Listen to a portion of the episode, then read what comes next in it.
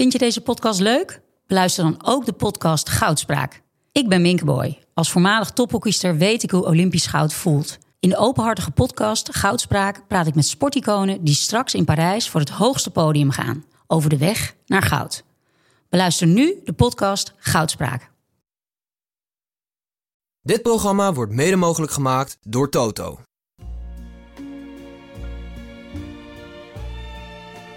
Ik kan niet veel anders dan als maar hopen op het beste. En dit was niet het beste van Des. Het beste en Des is heel vervelend.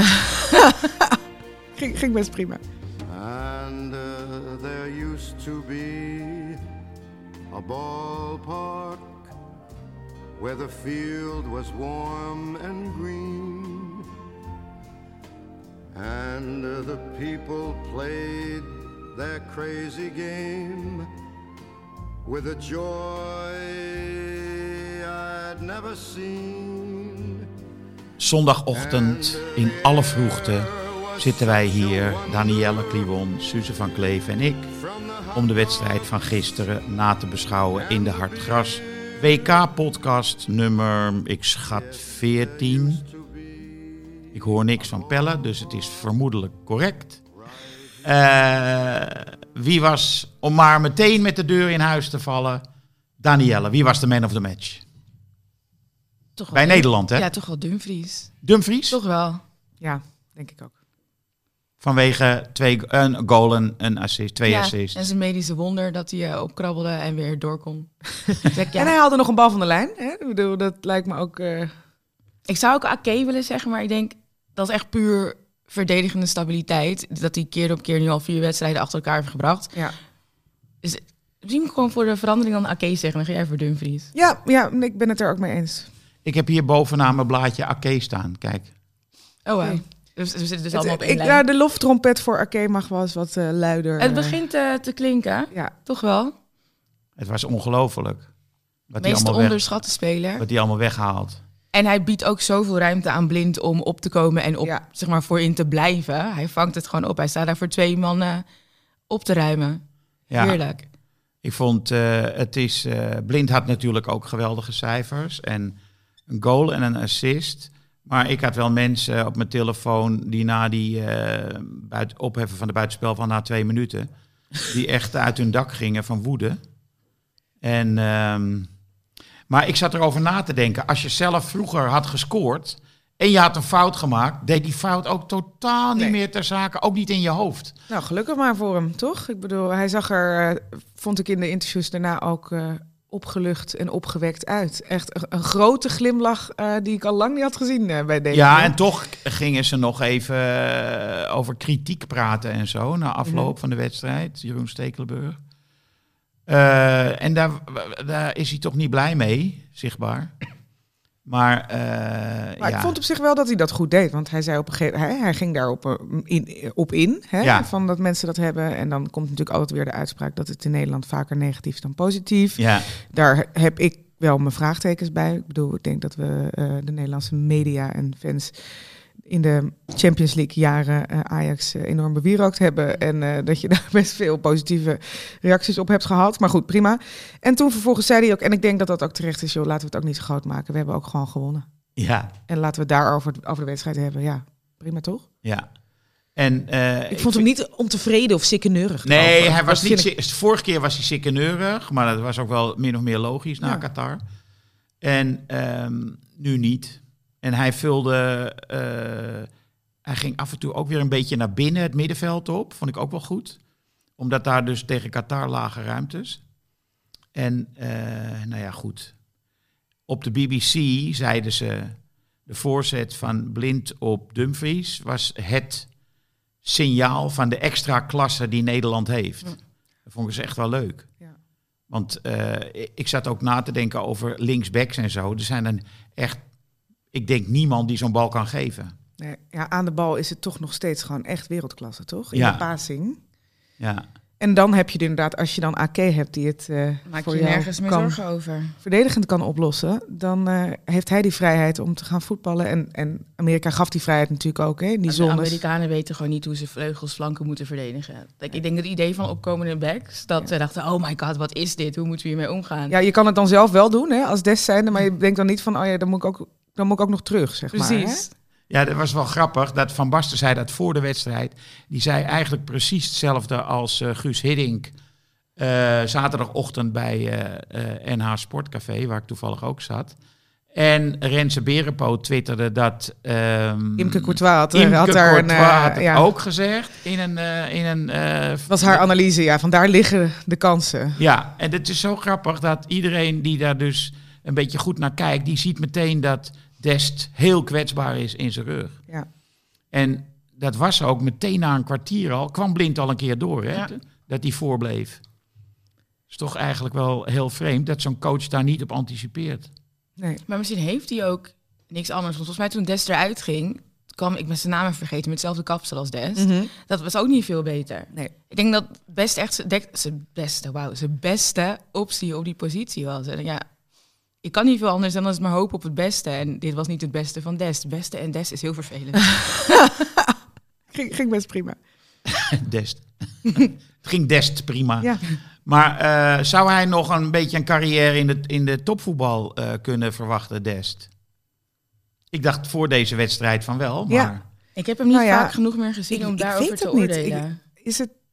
Ik denk dat het dus wel zo'n specifieke speler is... waar je als trainer dan wel een deel van je elftal ook moet, op moet, moet instellen. Hè? Je hebt, hij heeft ook een uh, nodig die eh, de boel eh, dicht houdt.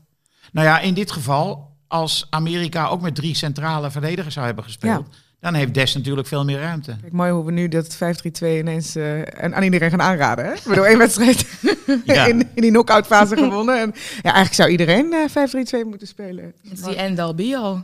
Hele toernooi 5-3-2 moet een verplichting worden. Ja, ja, ja, net als in de NBA, hè? Geen, geen eh, man-to-man eh, verdediger. Of nee, dat is in het college, maar... eh, ja, Hé, hey, maar eh, we hebben een geweldige goal gezien van Nederland. ja. We hebben is- het over de eerste? Ja, Ja. nou, ze waren eigenlijk allemaal best wel mooi, maar die Dat, eerste... dat was ook echt een sexy aanval. Hoeveel Toch? balcontacten gingen eraan 20. vooraf? Zo hé. En snel, heel vaak één keer raken, opendraaien. Dat is het Nederlands elftal wat je dan graag wil zien. Natuurlijk weten ze allemaal dat ze dat niet de hele wedstrijd kunnen doen. Maar dan denk je, oh, het zit er toch nog in. Voor Ze mij was de wedstrijd het. gewoon geslaagd na die aanval. Ik heb zo Na de hard... tiende minuut was zo van, oké, ja, ik dacht gewoon, ik, ik heb gewoon echt, echt genoten van deze aanval. Wat een heerlijke Maar die- die aanval. tweede was van Technisch, een hard inspelen. Ja, als in eh, de, de teruggetrokken voorzet, hè? Ja, want dat was wel minder, dat was een ingooi. En toen kwam de bal eigenlijk nog een beetje gelukkig bij eh Dumfries gelukkig, terecht, maar- die een goede actie maakte en weer teruggetrokken voorzet. Maar gewoon iets wat we, vroeger, tenminste waar ik op heb zitten wachten dit toernooi. Een goed lopende, soepele, technische, geweldige aanval. Ja, en Tot in eh, perfectie. ook de mensen die de bal niet hadden, zoals De Roon en Klaassen, die waren heel belangrijk Ja. in die aanval. Trok want die- iedereen mee. Ja, die trokken mensen mee. Ja. Dat, wat in de, ik zat in de herhaling daarnaar te kijken. En ik, Jezus, die De Roon die speelt hier echt een rol. Ja. Ja, en eh, de manier van inschieten, voor een speler die niet in vorm is, was het niet Ja. slecht. Hè? Soepel hoor. Nee. Maar wat vinden we dan van de rol van de Roon nu op het middenveld? Want daar was het begin ook wel een beetje van... ah, moeten we de Roon wel opstellen? Is dat handig naast Frenkie? Hij is niet creatief genoeg. Volgens mij heeft hij een prima wedstrijd gespeeld. Nou ja, niet volgens Van Gaal dus. Nee, moest eruit in de rust. Ja, dus bracht hij Koopmijners. Dat is ook nog niet Ook niet ideaal, eh, Ja, ik, helemaal happy van. Dan Ik heb ik zou- toch liever de Roner staan ja, dan wie? dan Koopmijners. Ja, nee. Oké. Henk, Henk wil graag dat Koopmijners naar huis gaat, geloof ik. Nou ja, hij schoot goed. Ik bedoel, eh, de paai had die bal er wel in mogen Ja, koppen. En ik, iemand, volgens mij was het commentaar bij Langs de Lijn, die, die bracht ook nog naar voren van ja, hebben die wissels misschien te maken met het feit dat ze wat griefverschijnselen vertonen en dat hij gewoon daarom eerder heeft gewisseld en dus ook wel het vertrouwen heeft in de rest van zijn middenvelders, maar dacht ik neem geen risico, ik ga vroeg wisselen. Ja, Want je wil niet dat ze op het veld staan en dan zeg maar de klap van de man met de hamer komt, dat ze dan instorten voordat je iets kan veranderen. ja. En het moment van wisselen van eh, Xavi Simons Ik vond dat op- echt vreselijk. was opmerkelijk. Het was wel, ik ben ook zo'n. Ik heb nu hele hoge verwachtingen van Savi Simons. Omdat we hem natuurlijk op de training hebben gezien. En de roep ging op in de groepsfase van wanneer komt Savi Simons? Dus je denkt, oké, hij wordt de Messias. Hij gaat helemaal lijp gaan op het middenveld. maar dan komt hij erin wanneer 2-1 staat. Wanneer Amerika toch wel wat beter komt in de wedstrijd. Wanneer emoties hoog zijn. Het, het was echt een zinderend moment van die pot. En dan ga je hem erin brengen. Stel je voor dat Amerika die 2-2 maakt door een fout van hem. Dat is klaar, dus hij is mentaal kapot. Dus we hadden nog het geluk dat uiteraard onze koning Dumfries gewoon weer opstaat en eh, de 3-1 erin knalt. Maar het had ook heel anders kunnen lopen voor Xavi Echt Simons. een Dus ik vond het opmerkelijk moment, hè? Ja. Dat, dat, dat je dan bij die 2-1 eh, en, en na afloop zei van Gaal van ja, nou, nou we tot 3-1, zoiets, weet je wel. Van, oh, Nee, dat is heel normaal. Maar hij- Van- wilde hem nee, daarvoor maar Van. Gaal loog. ja, loog. ja, ja, hij zei, Hij zei, ik bracht hem bij 3-1. ja, hij was deed- niet zo. Ja, hij, deed, hij, hij haalde zijn schouders op van waar heb je het over? Het was gewoon 3-1 al of zo. En toen, nee, dacht ik, nee. hij stond klaar bij 2-1. Ja. Ja. Ja. Ik, denk wel dus die dat kwam het- heel goed uit, die goal. Maar ik denk wel dat hij kwam toen het 3-1 stond. Maar de bedoeling was om hem drie, vier minuten eerder te Ja. brengen. ja, Het deed me gelijk denken aan eh, nadat we dus die keeperswissel hadden. Toen was Van Gaal van ja, het was mijn idee. Ik heb dit top gedaan. En toen we er dus uitgingen met penalties daarna tegen Argentinië. Ja, Toen had hij Huntelaar gewisseld, dus geen wissels meer over. En toen na de pers... van Persie. Oh, van Persie eruit Ja. gaat. En dan na de wedstrijd bij de persconferentie, toen vroeg ze hem dus van ja, waarom heb je Krul niet gewisseld? En toen zei hij ze over die penaltyreeks van ja, het is ook maar een beetje geluk hebben of het is ook gokken. Oh, ja, ja, ja, ja, ja, oké, we gaan het nu wat kleiner maken. Hij kan natuurlijk niet gaan zeggen, ja, het was niet zo handig voor mij om toen Simons te brengen. Dus dit is gewoon mooi lekker afschrijven. en zichzelf prima. toe redeneren. En wij geloven dit nu ook allemaal. Van, het was inderdaad 3-1, helemaal gelijk. Zand erover, we hebben het er niet meer over. Ja. En eh, wat vond je, Suus, van zijn invalbeurt? Ehm, nou, ja, ik denk dat er wel behoorlijk wat spanning eh, op die benen stond. Hè. Je, ziet, je ziet dat het een pure voetballer is. Hè. Eerste aanname bij, bij vrij, vrijwel elk balcontact goed. Voortzetting, hmm, hè, Achter de man. Achter de man. Ja. Paasjes achter de man, dat je denkt... eh. Maar ik, eh, er, er komt wel iemand in die niet bang is en eh, lef heeft. En eh, hè, je ziet hem ook bij de cornervlag nog even twee tackles eruit gooien. Dat, ja, dat vind ik toch leuk en fijn. En dus Ja, het is wel een mannetje, hè? ja, ja, ik vind dat wel mooi. Ja, eh, dus nu is er sprake van, even van de hak op de tak springend, dat eh, iemand zei van ja, Bergwijn en eh, ik geloof van Basten, Bergwijn laten staan, eh, de paai laten staan en Gakpo op nummer 10. Wat Maar vinden jullie? Bergwijn, die, die op Nou. van, van Gaaltermen, hij levert niet. Hij, Hij levert weer niet, hè? nee. Ik, dat vond ik wel een, een, echt, een, echt een zeer matige invalbeurt. Zoveel balverlies. Elke keer als er een dribbel ingezet wordt, was er geen overtuiging. Je denkt toch, dat met zoveel snelheid moet dat toch beter kunnen? Ja, het lijkt wel alsof hij zijn zelfvertrouwen kwijt is. Ja, Maar hij draait ook niet door als hij de bal dan aangespeeld dus hij gaat hem ook niet met aan. zijn rug naar de goal. Dus misschien is het wel zelfvertrouwen inderdaad. Maar het is niet de Bergwijn die wij kennen en die wij leuk vinden. Hoe hij normaliter toen hij nog bij Spurs zat wel voor het Nederlands elftal speelde. En ik bedoel, we hebben nu het, het aanvalskoppeltje was weer even herenigd. Wat Memphis Depay dat natuurlijk graag wilde. Die had aangegeven dat hij liever met Bergwijn speelde. Maar ja. En je komt er eigenlijk op een ideaal moment in, hè? want je gaat heel veel ruimte krijgen, want Amerika moet. Nou ja, dat is de- voor zo'n speler denk ik eh, heerlijk. Je komt er fris in. Dus dit was wel een moment geweest waarop een van die counters wel wat beter had kunnen Ja. worden uitgespeeld. Maar ik, eh, ik bedoel eigenlijk meer eh, de rol van eh Gakpo. Kan niet op 10. Ik vind Gakpo een lastig gevalletje, weet je. Die eh, is weer belangrijk. Met, eh, met de assist volgens mij, de eerste goal. Maar hij heeft ook hele anonieme, onzichtbare me- momenten in die hele wedstrijd gehad. En Ja, maar hij houdt wel veel man- mensen bezig ook. Hè? Dan, hij is toch zo balvast dat hij dan toch weer twee man elke keer naar zich toe trekt. Nou ja, die solo aan de zijlijn in de tweede helft, die was Zo, wel echt ja, ja, eh, ja. world class. Maar dat, dat heeft hele mooie momenten dus. En dan afwis, afwisselend met onzichtbaarheid en Ja. anonimiteit. En ik denk, hij is ook nog jong en hij moet zich daar ook gewoon zijn ritme in vinden en zijn balans. Dus ik hou niet van experimenteren en ik wil gewoon dat we tot de finale komen. Maar ik, ik doe maar gewoon. Doe het. Maar ik, ik vraag het ook omdat ik hem het laatste kwartier, dan ging hij wel verdedig- verdedigend werk doen. hij heeft maar ook een bal weggehaald, hij- toch? Ja, Ja, hij heeft ook van een de bal lijn. gehad. Ja. Ja, maar hij kon bijna niet meer lopen. Ik bedoel, eh, hij schokte terug naar de verdediging. Dus ik dacht, nou, een wissel van, eh, van hem was ook eh, niet eh, slecht geweest. Wie had je erin gebracht? Eh, die hebben we niet, hè, geloof ik. Dacht, als hij nu Weghorst gaat zeggen. dan- en nou ja, Luc. Maar eh, hetzelfde eh, over de paai. Had hij niet eerder gewisseld moeten worden? Ik vroeg me ook wel af van, houdt hij dit nog wel vol? Hij geeft twee ballen weg, hè? Zo. Eén goal. Ja. Ja. Noppert kwam er nog even goed uit. Hè? Echt vol overtuiging met die benen, die tackle erin buiten de 16. Dat, ja, dan moet je hem hebben, zeg maar. En eh, dat vond ik wel overtuigend. Ongelooflijk veel zelfvertrouwen. Ja, Eh, niks doet hem wat. het- echt, het interesseert hem niks en hij houdt ook alles. Ja, Dat is toch ook, ja. Nou ja, in die tweede minuut, als je 1-0 achterkomt, ja. Maar ik vind het echt een goede redding. bizar hoe hij zo koelbloedig blijft. De- Dus je ziet nooit stress of zeg maar nervositeit op zijn gezicht. Ook niet in zijn lichaamstaal. Hij staat er gewoon. Ik ga gewoon even een balletje stoppen. Prima. Misschien, misschien kan je je zo opstellen als je tot in je diepste wezen het idee hebt... alles wat ik hier meemaak is gewoon extra. Is een Ja. cadeau. Mm. ja. Hè? Iemand die Tegen terminaal Messi? is geweest en die bijkomt. Ja. Eh, I'm- ik, le- ik leef in extra tijd. ja. Hij denkt gewoon bij alles, nou ja, gaan we dat ook wel eens voorzien of zo? Ja, is goed. Ja, en eh, ook niet eh, van die high fives na een save. Nee hoor, Nee. wat, wat, hij was niet eens blij of zo. Hij stond gewoon op, dacht oké. wat is hij nou gaan halen toen hij op een gegeven moment eh, even naar de dugout liep? Oh, heb kwam hij met een, met een pakketje, een zakje of zo. Geen idee. Heeft iets gegeten, of gedronken? Tijdens de wedstrijd? Tijdens de wedstrijd. Het was echt zo. heel Was er een blessurebehandeling of zo? Nee, nee, ja, het spel was net weer opgestart. het was echt heel bizar. Heb jij het gezien, Pelle? Oh my god. Oké, dit gaan we straks Wordt even vervolgd, ja, precies. Ik heb het niet gezien. En eh, ik wil het toch nog even hebben over de commentaren op de BBC.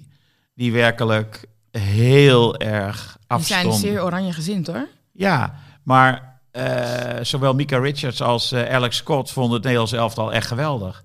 Total voetbal. Ik dacht, hè? Nee, dat, ja, dat zeiden ze ook. Maar eh, hij zei volgens mij, Richards, van the Dutch made a serious statement hier.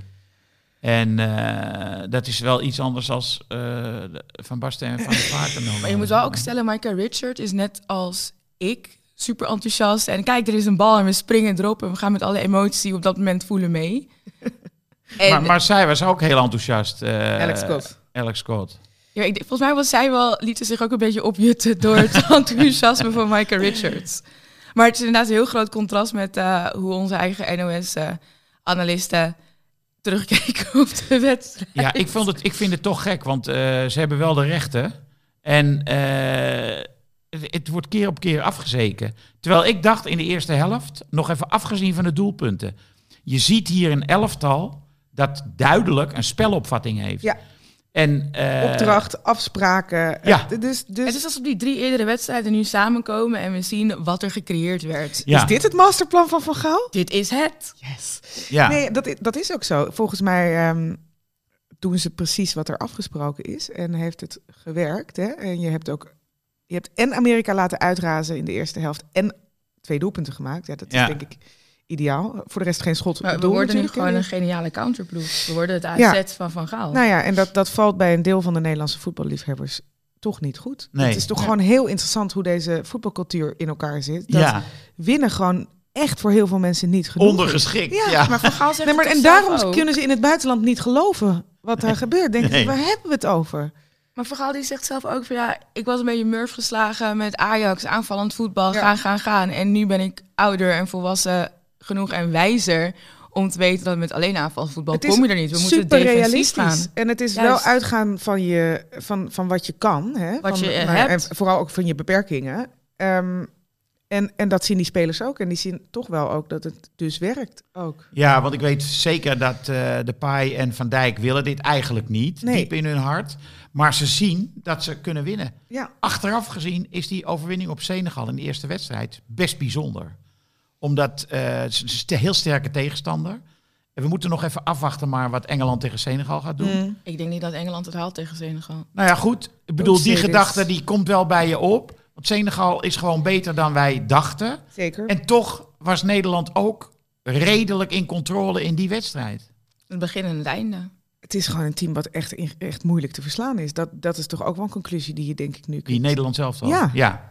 Ja. En dat is ook wel een reden als je kijkt met, met Senegal, met Ecuador, hadden we het heel lastig met zeg maar, het, fysieke kantje, het fysieke kant van het spel. En met Argentinië ga je dus een hele andere wedstrijd in. En ik denk dat we daar ook echt wel, zonder het te jinxen, de bovenliggende partij hier zijn. En dat is toch wel eng bijna om te denken dat je als favoriet de wedstrijd ingaat. En het is een kwartfinale. Like, oeh, what is this? Dan Wat- vind ik het, eh, de teneur wel snel eh, geswitcht ook, toch? Dat we ineens zeggen, oké, we zijn... eh, Ja, dat komt ook gewoon. Ik heb gisteren Argentinië weer gezien tegen Ja. Australië. Ja.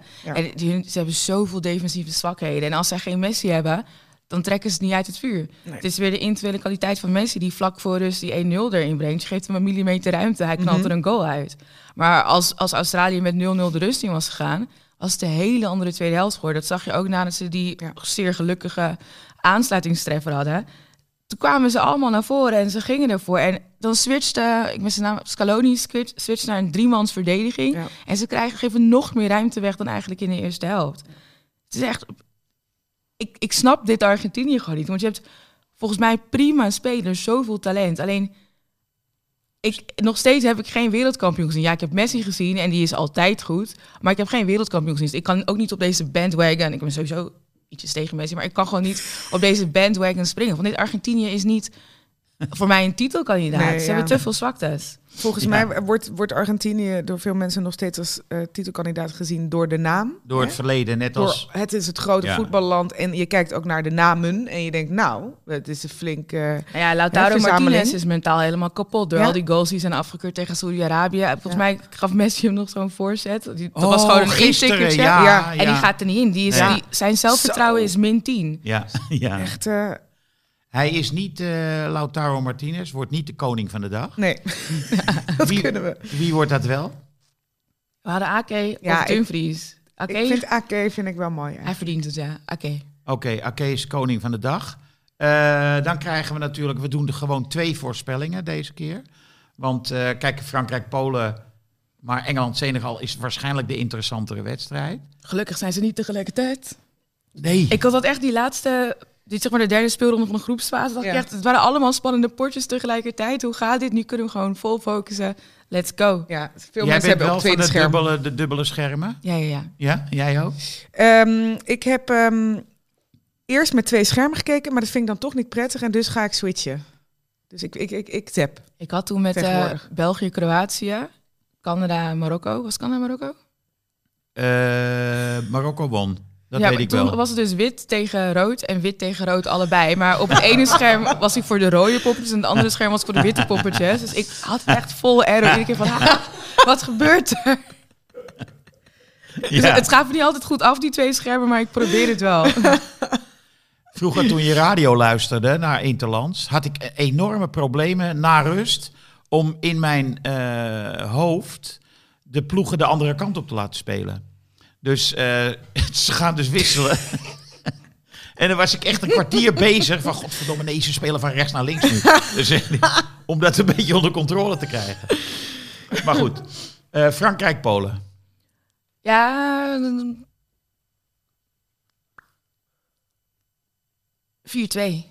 4-2. Eh, ik zal niet naar de doelpuntenmakers vragen. Ik denk, bij Polen zijn er nog heel veel... Nou, zijn vijf spelers die voor mij nog kunnen opstaan. Die bij hun clubs gewoon goed presteren en dit WK nog niet zoveel hebben laten zien. En ik denk dat zij ergens in hun achterhoofd ook hebben... Dit wordt waarschijnlijk onze laatste wedstrijd. Laten we gewoon nog alles geven. En dat gaat een hele spannende heen en weer pot opleveren. Maar Of uiteindelijk... ze zeggen net als het Nederlands elftal, nu gaat het toernooi pas beginnen. Dus, Hè? Ik denk eh 3-1 Frankrijk. Zielinski, hè, die hebben we nog niet gezien. Die speelt slecht. Ja, ja. Dat moet de verbinding tussen het middenveld en Lewandowski zijn. En Ja. waar is hij? Want hij heeft Lewandowski gescoord, krijgt, krijgt dat geen wel. bal. Nee. Ja. Ik zeg eh 4-1. Engeland-Senegal. 1-2. En ik denk, ik denk ook echt dat het in de laatste minuut van de officiële speeltijd beslist wordt. ja. Huilende. Ja, ik vind Maguire Engeland vind ik echt leuk team. Ze hebben supergoeie aanvallers. Saka is echt een van mijn favorieten dit toernooi. Maar Senegal is lastig, man. Dat zijn echt van die boomstronken die zich Mhm. inplanten... en dan vervolgens ook nog snel kunnen zijn. En voor in ook die, die jaar bestaan die het prima kan afmaken. Ik, ik, ik weet niet, ik heb altijd het gevoel dat Senegal onderschat wordt. Het is wel jammer dat Cissé volgens mij ziek is. En die niet, niet langs de zijlijn staat. Dat is ook alweer een extra boost als je met zijn petje en zijn ook, ras ja. daar staat en zijn gouden tand. Like. Heerlijke vent. Ik zeg eh 2-1 Engeland. Ik hoop eh, dit voor wordt dus een de, gelijkspel. voor de Weet je nog. Spanje-Duitsland 2-1, 2-1, dat werd gelijkspel. Dit wordt dus een gelijkspel. Dat wordt verlenging. Oh, dank je. Ik zeg 1-1. Daar zijn we. En wie wint in de verlenging? Of penalties. Eh, penalties, ja. penalties, dat moet je Engeland niet aan. Och nee, niet weer. Die hebben er nog even een trauma van. Eh, is die Senegalese keeper? Wie is het ook alweer? Is die goed? Weet ik niet. Ik me Mandy. het niet. Hè? Oh, Mandy. Ja, Zo, die is echt beter dan die, eh, dan die Engelsman. Ah. hmm. Pickford. Maar die eh, heeft natuurlijk niet een topseizoen eh, bij Chelsea. Volgens Nee. mij is hij ook gepasseerd door Kepa. Ja, ja, maar nu, volgens mij heeft hij, draait hij nu prima toernooi, toch? Ja, hij draait een prima toernooi, Ja. zeker. Eh, leg even aan mij uit wat precies provocerende pressie is. Ehm, Weet jij het? Provocerende Ja, het is pressie. Provocerende Uiteindelijk eh, inzakken. Ja? Ehm een team eh, aan de andere kant eh, lekker laten voetballen. En dan wachten en ze uitnodigen totdat ze een fout maken. En dan direct de counter. Het is, het is uiteindelijk gewoon counteren. Het is Catenaccio. Ja. Maar waar is het aspect pressie in dit? eh, nou, in je- je deze- ziet wel dat er afspraken zijn dat er op, eh, hè, al- als die bal richting de vleugel eh, eh, verdediger wordt gespeeld, dat dat het moment is dat er druk gezet wordt. Ja, Dus dat is wachten, wachten, Maar je zet wachten. niet zozeer provoceren. voorwaartse druk. Nee, nee meer Kijk, je, zijkant, hè? zet, je zet dus wel druk, maar in principe ben je ze aan het uitlokken Ja. om zelf een fout te maken. En Ja. dan kan je doorzetten. Ja. oké. Eh, provocerende pressie. Hoe counteren maar. Ik vind het wel een leuke term eigenlijk. Ja, provocerende ja, pressie. vindt, vindt Louis ook, toch? nee, maar uiteindelijk, dit is natuurlijk een soort van spelprincipe wat wel al eh, bekend is. Maar wat, wat Louis nu naar heeft zichzelf heeft... term ervoor Ja, precies. gemaakt. En het Dus allitereert lekker. En, heeft eh, hij het bedacht. ja, precies. Hij heeft Ja. iets uitgevonden. En straks dan gaat Koeman een interviewtje geven die zegt, nou ja, goed, eigenlijk heb ik het bedacht bij Feyenoord. Ik wil echt een soort van, van Gaal woordenboek. Van Nederlands naar Van Gaals en van Van Gaals naar Nederlands. Gewoon puur. Hij heeft altijd van die leuke termen erbij. ja, ben echt benieuwd wat Hij we gaan was lezen. wel opvallend kritisch, vond ik hem ook naar de wedstrijd. kritischer dan eh, de vragensteller. Ja. Ja. ja, en hij gaf waarschijnlijk misschien toch wel de verkeerde man de schuld, Roon. Want die, die was eh, in, ik vond meerdere, hem echt niet slecht spelen. in meerdere opzichten was die oké, ja. En Klaassen, ja, ik balverlies. Maar als jij een bal keihard aangespeeld krijgt en je hebt twee verdedigers in je nek, is het dan balverlies als die de weg of springt? is het gewoon kut aangespeeld? Ja, dat speelt ook een rol. Nou ja. Maar het is Ehm, wel, ik, ik merk wel eigenlijk op het middenveld dat ik dan denk, hoe zou dit gaan als Wijnaldum er wel bij was? Ja, hè? Of Wijnaldum en Frenkie, dan heb je gewoon zo'n creatief creërend middenveld. Maar anderzijds, prima hoe we het nu hebben neergezet. We gaan niet kijken naar wat als, wat als, maar het bekruidt me toch af en toe van, oh, waarom heb je nou je scheenbeen op de training gebroken? Ja, de Liverpool Wijnaldum hebben we het dan over. Hè? Dat is de, Ja, ja. Zeg maar de Ja, oude want bij Van Wijnaldum. Ja, Gaal de was oude hij ook niet Wijnaldum. onomstreden geweest, denk ik. Hè? Bij Van Gaal was hij ook niet onomstreden geweest. Nee. Als hij wel fit was geweest. Nee. Toch? Nee, hij was, eh, Van Gaal hij heeft hem eh, volgens mij al reserve gezet. Daarom. Ja. Maar je, je merkt gewoon met een Frenkie de Jong dat die mist gewoon wat, wat creatieve spelers om zich heen. Die kan niet de mooie acties maken die we eigenlijk van hem gewend zijn en die we verwachten. En dat is ook prima. Het hoeft niet altijd super mooi te zijn als we maar winnen. Mhm. Maar je gaat je toch afvragen wat als er toch een andere Ja, speler in balbezit stond. komt er wel heel veel op hem Ja. neer. Hè? En dan, ja, Bijna weet- als alles. tegenstander weet je dat ook. En dan wordt dat toch ingewikkeld, denk ik. ja, en hij speelde wel volgens mij iets verder naar voren eh, dan in Tegen wedstrijden. Qatar. Ja. Ja, Toen stond hij vrij ver naar achter inderdaad. ja en. Het is maar de vraag of gewoon Van Dijk die paas niet moet geven dan het middenveld. Of, ehm, of Timber bijvoorbeeld. Nou ja, volgens Van Basten moet Van Dijk dat doen toch? ja, Als ja, aanvoerder. Ja, ja. Eh, van Dijk die overigens zei van, eh, hij, dat hij niet doordekte omdat de Amerikanen dat verwachten. Zo had ik er nog niet naar gekeken. Het vond ik wel een slimme opmerking. Maar hij dekt toch nooit door? Hij dekt eh, zelden door, maar soms dan dekt hij echt wel door. En die dacht, ik ga het helemaal niet doen. Ja. Ik- Want de Amerikanen verwachten dat en dan komt er ruimte achter ons.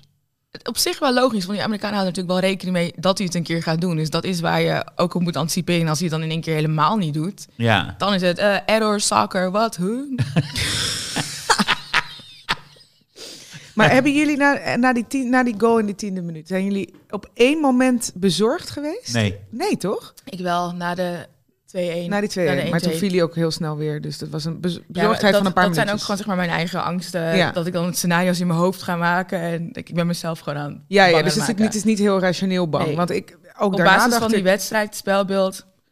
Maar het is toch ook wel bijzonder dat je gewoon hè, achtste finale wereldkampioen en geen van kampioenschap en geen Nee, nou ja, want je- twee van Maar met alle respect, het is wel de Verenigde Staten. Nou ja, ik, ik heb de Verenigde Staten gewoon een aantal goede wedstrijden zien spelen. Ja, Dit- goed de- middenveld. ik, ik vond ze echt veel minder dan eh, de, in de groepsfase. En dat is natuurlijk ook eh, de... Dat is eruit gehaald. ja, dat Nederland, is de verdienste een, van Nederland Nederland. werd een soort Kroatië Nou ja, voor ja. Amerika. Je maar moet je even tegen Engeland vond ik ze echt, eh, echt wel goed spelen. En Engeland is natuurlijk echt Tegen niet... Nou, ook. Maar ja, je moet je even voorstellen, over vier jaar, dan zijn die jonkies van, van Amerika zijn gewoon volwassen mannen die veel van zekerder van zichzelf zijn, die meer van het spel kennen.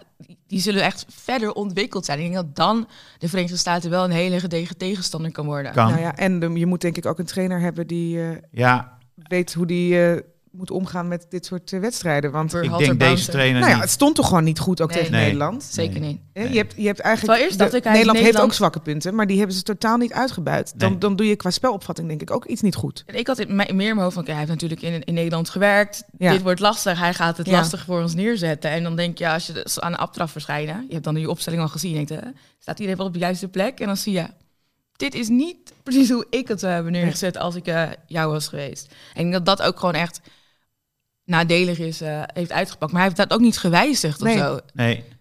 En het sprookje dat je met eh 3-5-2 of 5-3-2 niet tegen 4 4-3-3 zou kunnen spelen, is ook ontkracht. Want Amerika speelde 4-3-3.